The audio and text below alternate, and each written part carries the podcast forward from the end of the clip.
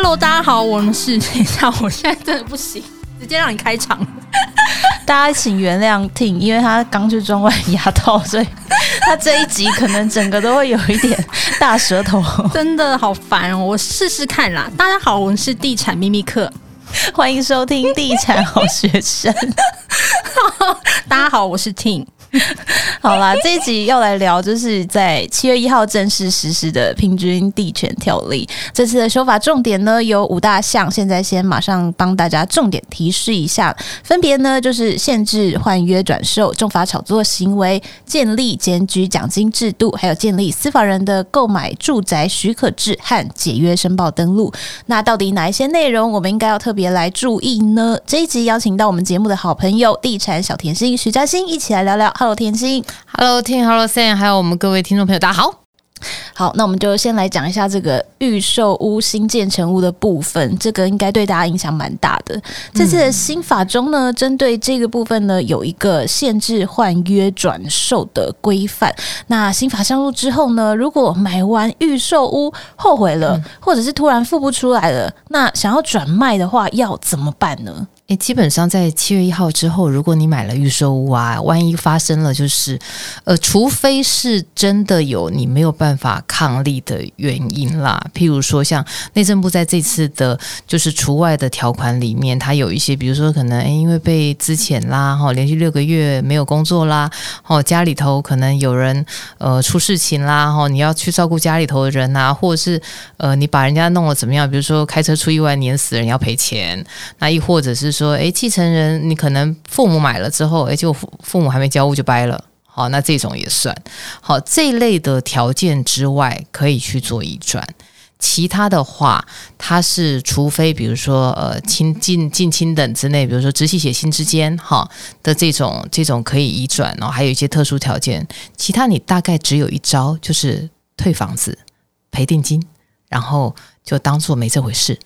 所以它是有分成，就是。不需要申请就可以转卖，然后还有就是要经过审查才可以转卖，这两个不同的类别嘛，对不对？是，所以其实呃，我们这样看好了，因为这一次平均地权条例大家为什么这么瞩目的原因是我们从以前到现在哈，你很少听到有不能转卖的，就这种不能卖、不能怎么样的，好像只有在对岸才会发生。你、嗯、台湾好像就历来大方没发生过这种叫你不准卖。以前都算比较偏向自由市场交易，对，以前不会去锁这个。是啊，以前就是要不就是增加你的成本，要不就说你的银根，要不就你几年之内卖还税很重等等啊。但这次就是直接叫你不准买卖。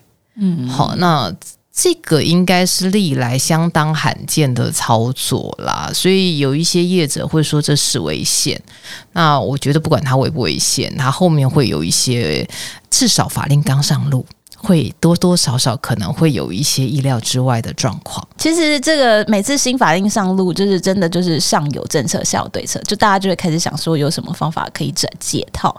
那关于审查部分，我还有看到有有一条，就是他是说，就是审查后转售的这个状况啊，他每两年还是只能换约一次。嗯、就是如果你真的很随，就是连续很密集的发生事情的话，嗯、也是不行的，因为他还有所多一个这样子的条款。是，所以就是如果有一个投资客买了五年九万二，呃，买了买了五户万恶投资客，他要十年才能卖完。按照这个逻辑是这个样子。所以我们从这次的政策上面来看啦，就是法规上面他们大概能做的都做了。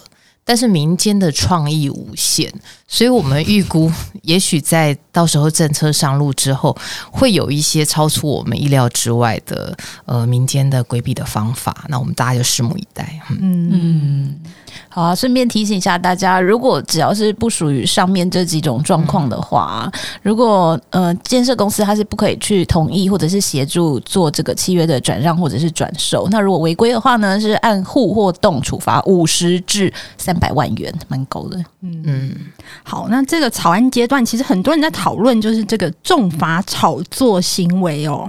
不好意思，因为我。我今天刚戴牙套，刚戴牙套，所以现在就是讲话，我需要训练一下。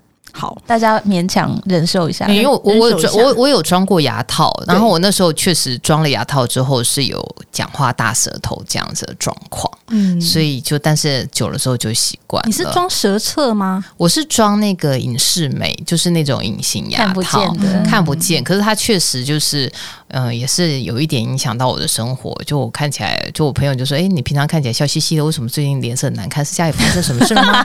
我现在就是这样，对，现在就是这样，好像家里头发生什么事，但没有，他是装了牙套哦。那大概要多久才会适应？哎、欸，我适应的蛮快，我大概我我我就三个月吧。而且那时候我同学还是跟我说，就不因为我帮我装牙套是我同学嘛，然后我同学还在跟我讲说，他就说，嗯，因为他们好像还有一个就拔智齿嘛，他因为我本来就没智齿，然后他就跟我说，哎、欸，其实你可以考虑一下，因为你发音啊，就是可能舌头有点短，你要不要切舌系带？然后我就跟他说，不行。以我现在讲话这样子，我到地狱应该是要割舌头的。你现在把我割了之后，我现在要割什么？听起来很可怕哎、欸。对啊，但是就是就是我我我觉我自己觉得装牙套对我来说啦，就是确实改变了我一些嗯，可能发音的方式，还有呼吸的方式啦。我是以正面的看待它，而且大家都以为我整形了，没有我就装了牙套。听说装牙套脸会变小，是真的吗？这是江湖传闻，会变瘦吗？会刚开始会变瘦，我先回答你刚开始吃是是对没办法吃，然后心情也不好，就整天都痛得要命，然后就就会瘦下来。但后来你会发胖，因为你会找到一些很棒的方法，可以吃的很开心，然后平复你的心情。然后你刚刚说脸会不会变瘦？哎，我不知道哎，就是可能有人觉得我鼻子变挺，但对我没有发现鼻子变挺。我没有花钱搞那个，好不好？因为他们说会改变你的那个骨骼跟肌肉的的比例啦，就是它可能会调整那个那个角度，所以会变得比较不一样。哎，我们怎么讲到这里？补充新的知识点，这是关于牙套的。好，那这个草案阶段，其实很多人在讨论这个重罚炒作的行为哦。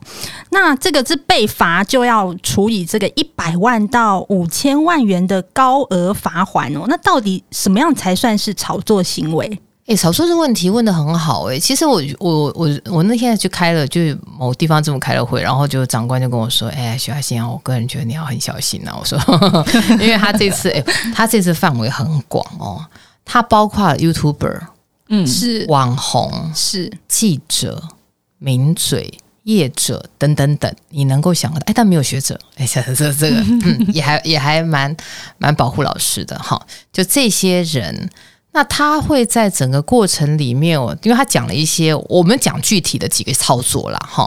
第一个，如果你可能在这个过程里面开箱了，说：“哎呀，这个地方就是未来发展可期，至少涨幅上看两成。”拍谁操作？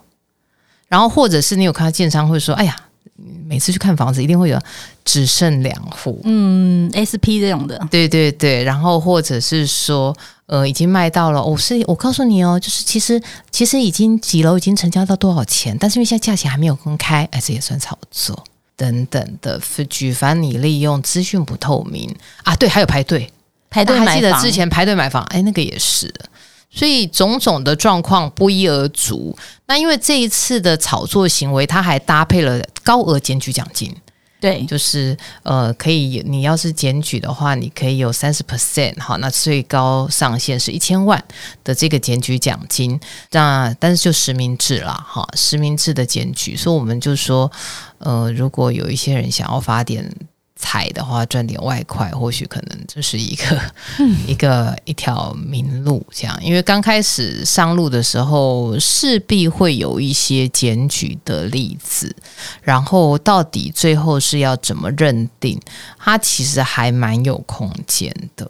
嗯，因为其实就是很多呃预售物，他们应该都会非常关注在就是炒作行为这一条，是因为因为现在预售案他们在销售的时候，他们就是阶梯式的定价嘛，一定是一开始的呃早鸟会最有优惠，那会不会连这样子的销售方式都会被认定是炒作的行为？其实有机会。有机会的原因是说，在认定的这个过程里面哦，它会有价格资讯不透明，讲白就是把人关起来，然后只告诉你这样子灌输 PUA 你，叫你买房子，然后让啊你现在不买什么什么一类的，像这种其实是很容易踩到红线。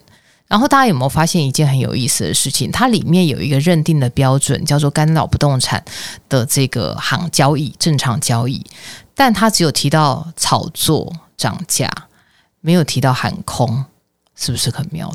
妙不可言的事情。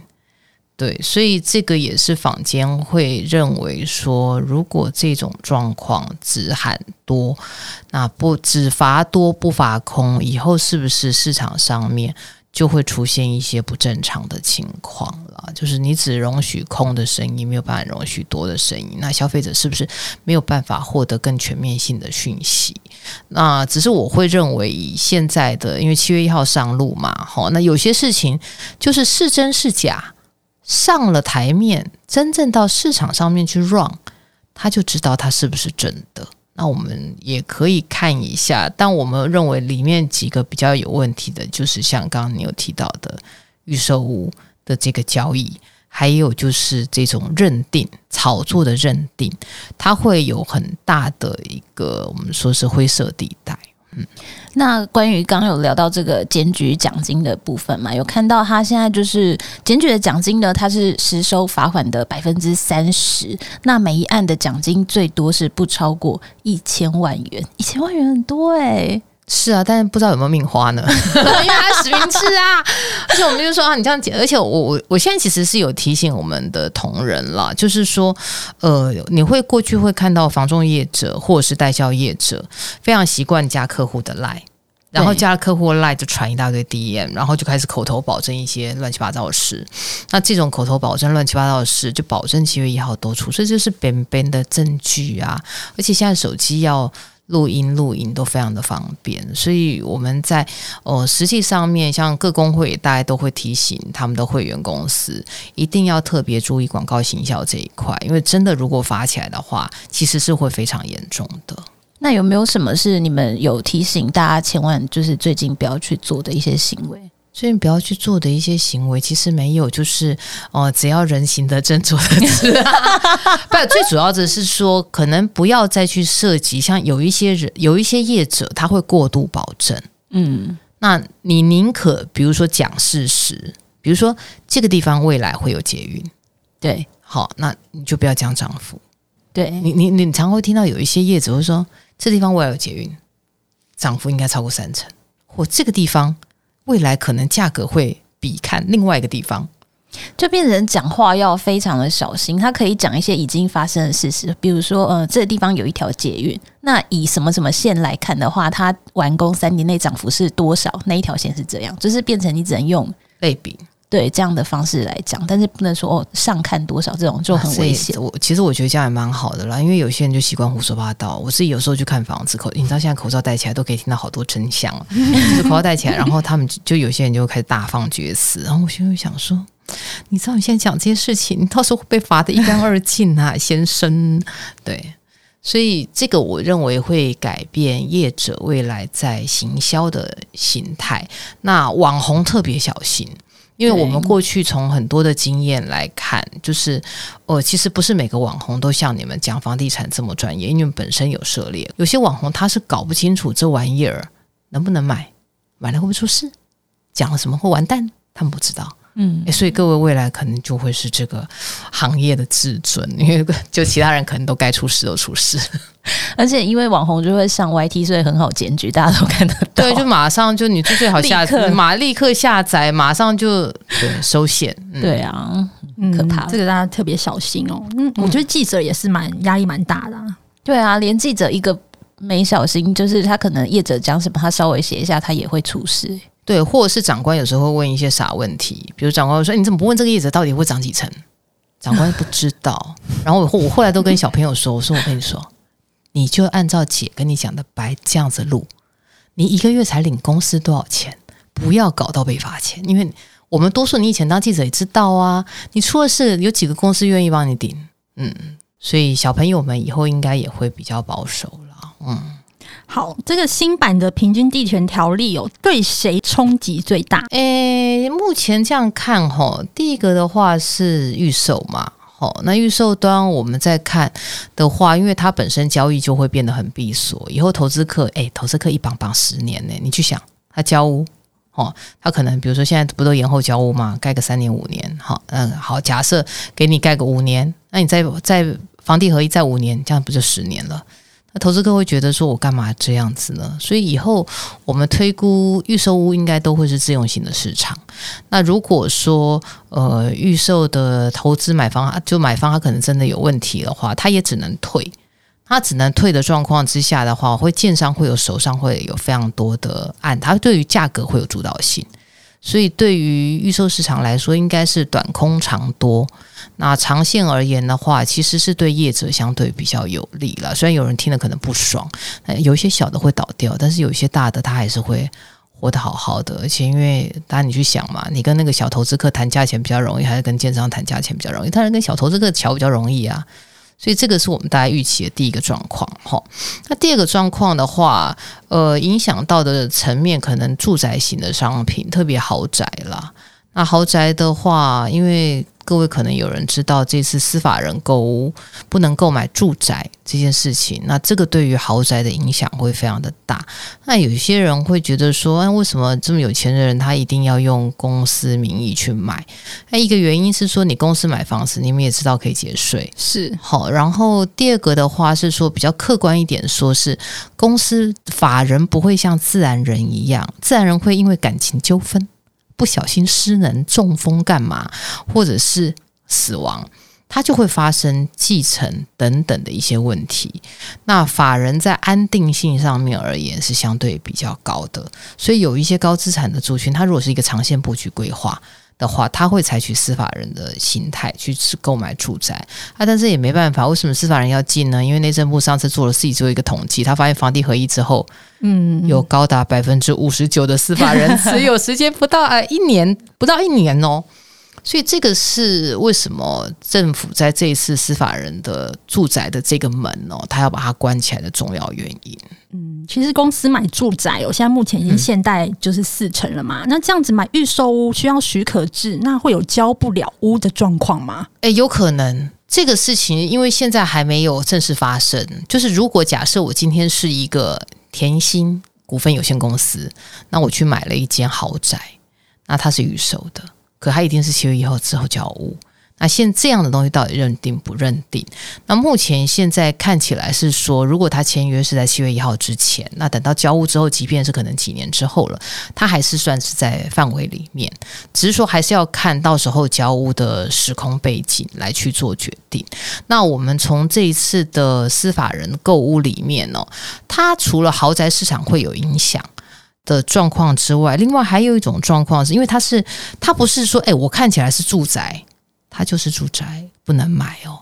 它是看你的建筑的，就是建物的成本，或是你的这个呃使用执照、建造上面的用途是住，哎的被塞。但如果是商或工，可以。所以各位听起来很有玄机在里面。一般事务所、工业厂房。商办，好，这个是范围之外。一般就一般事务所这种的话，他就会，因为目前我那时候问过部里，他们大概一年，呃，会有一万五千件司法人购物。好，那如果未来这个方向下去之后，可能会剩大概五千件左右。嗯、那这个也会就是说，对于住宅市场上面会有一些影响。那商用的人，他们大概就会往这些其他的，呃，我们说是办公类型啊的产品去做移动。嗯。总之呢，新法上路呢，谁要最小心？听起来感觉应该是业者要最小心啦。因为以过去的经验来看呢，这个新法上路呢，政府通常就是一定会先杀鸡儆猴一番，所以就是相关的从业人员千万要小心，不要不小心触法了。就是大家要看清楚。那这一集呢，也特别谢谢甜心来跟我们聊一聊。那我们就下次再见喽，拜拜拜拜。拜拜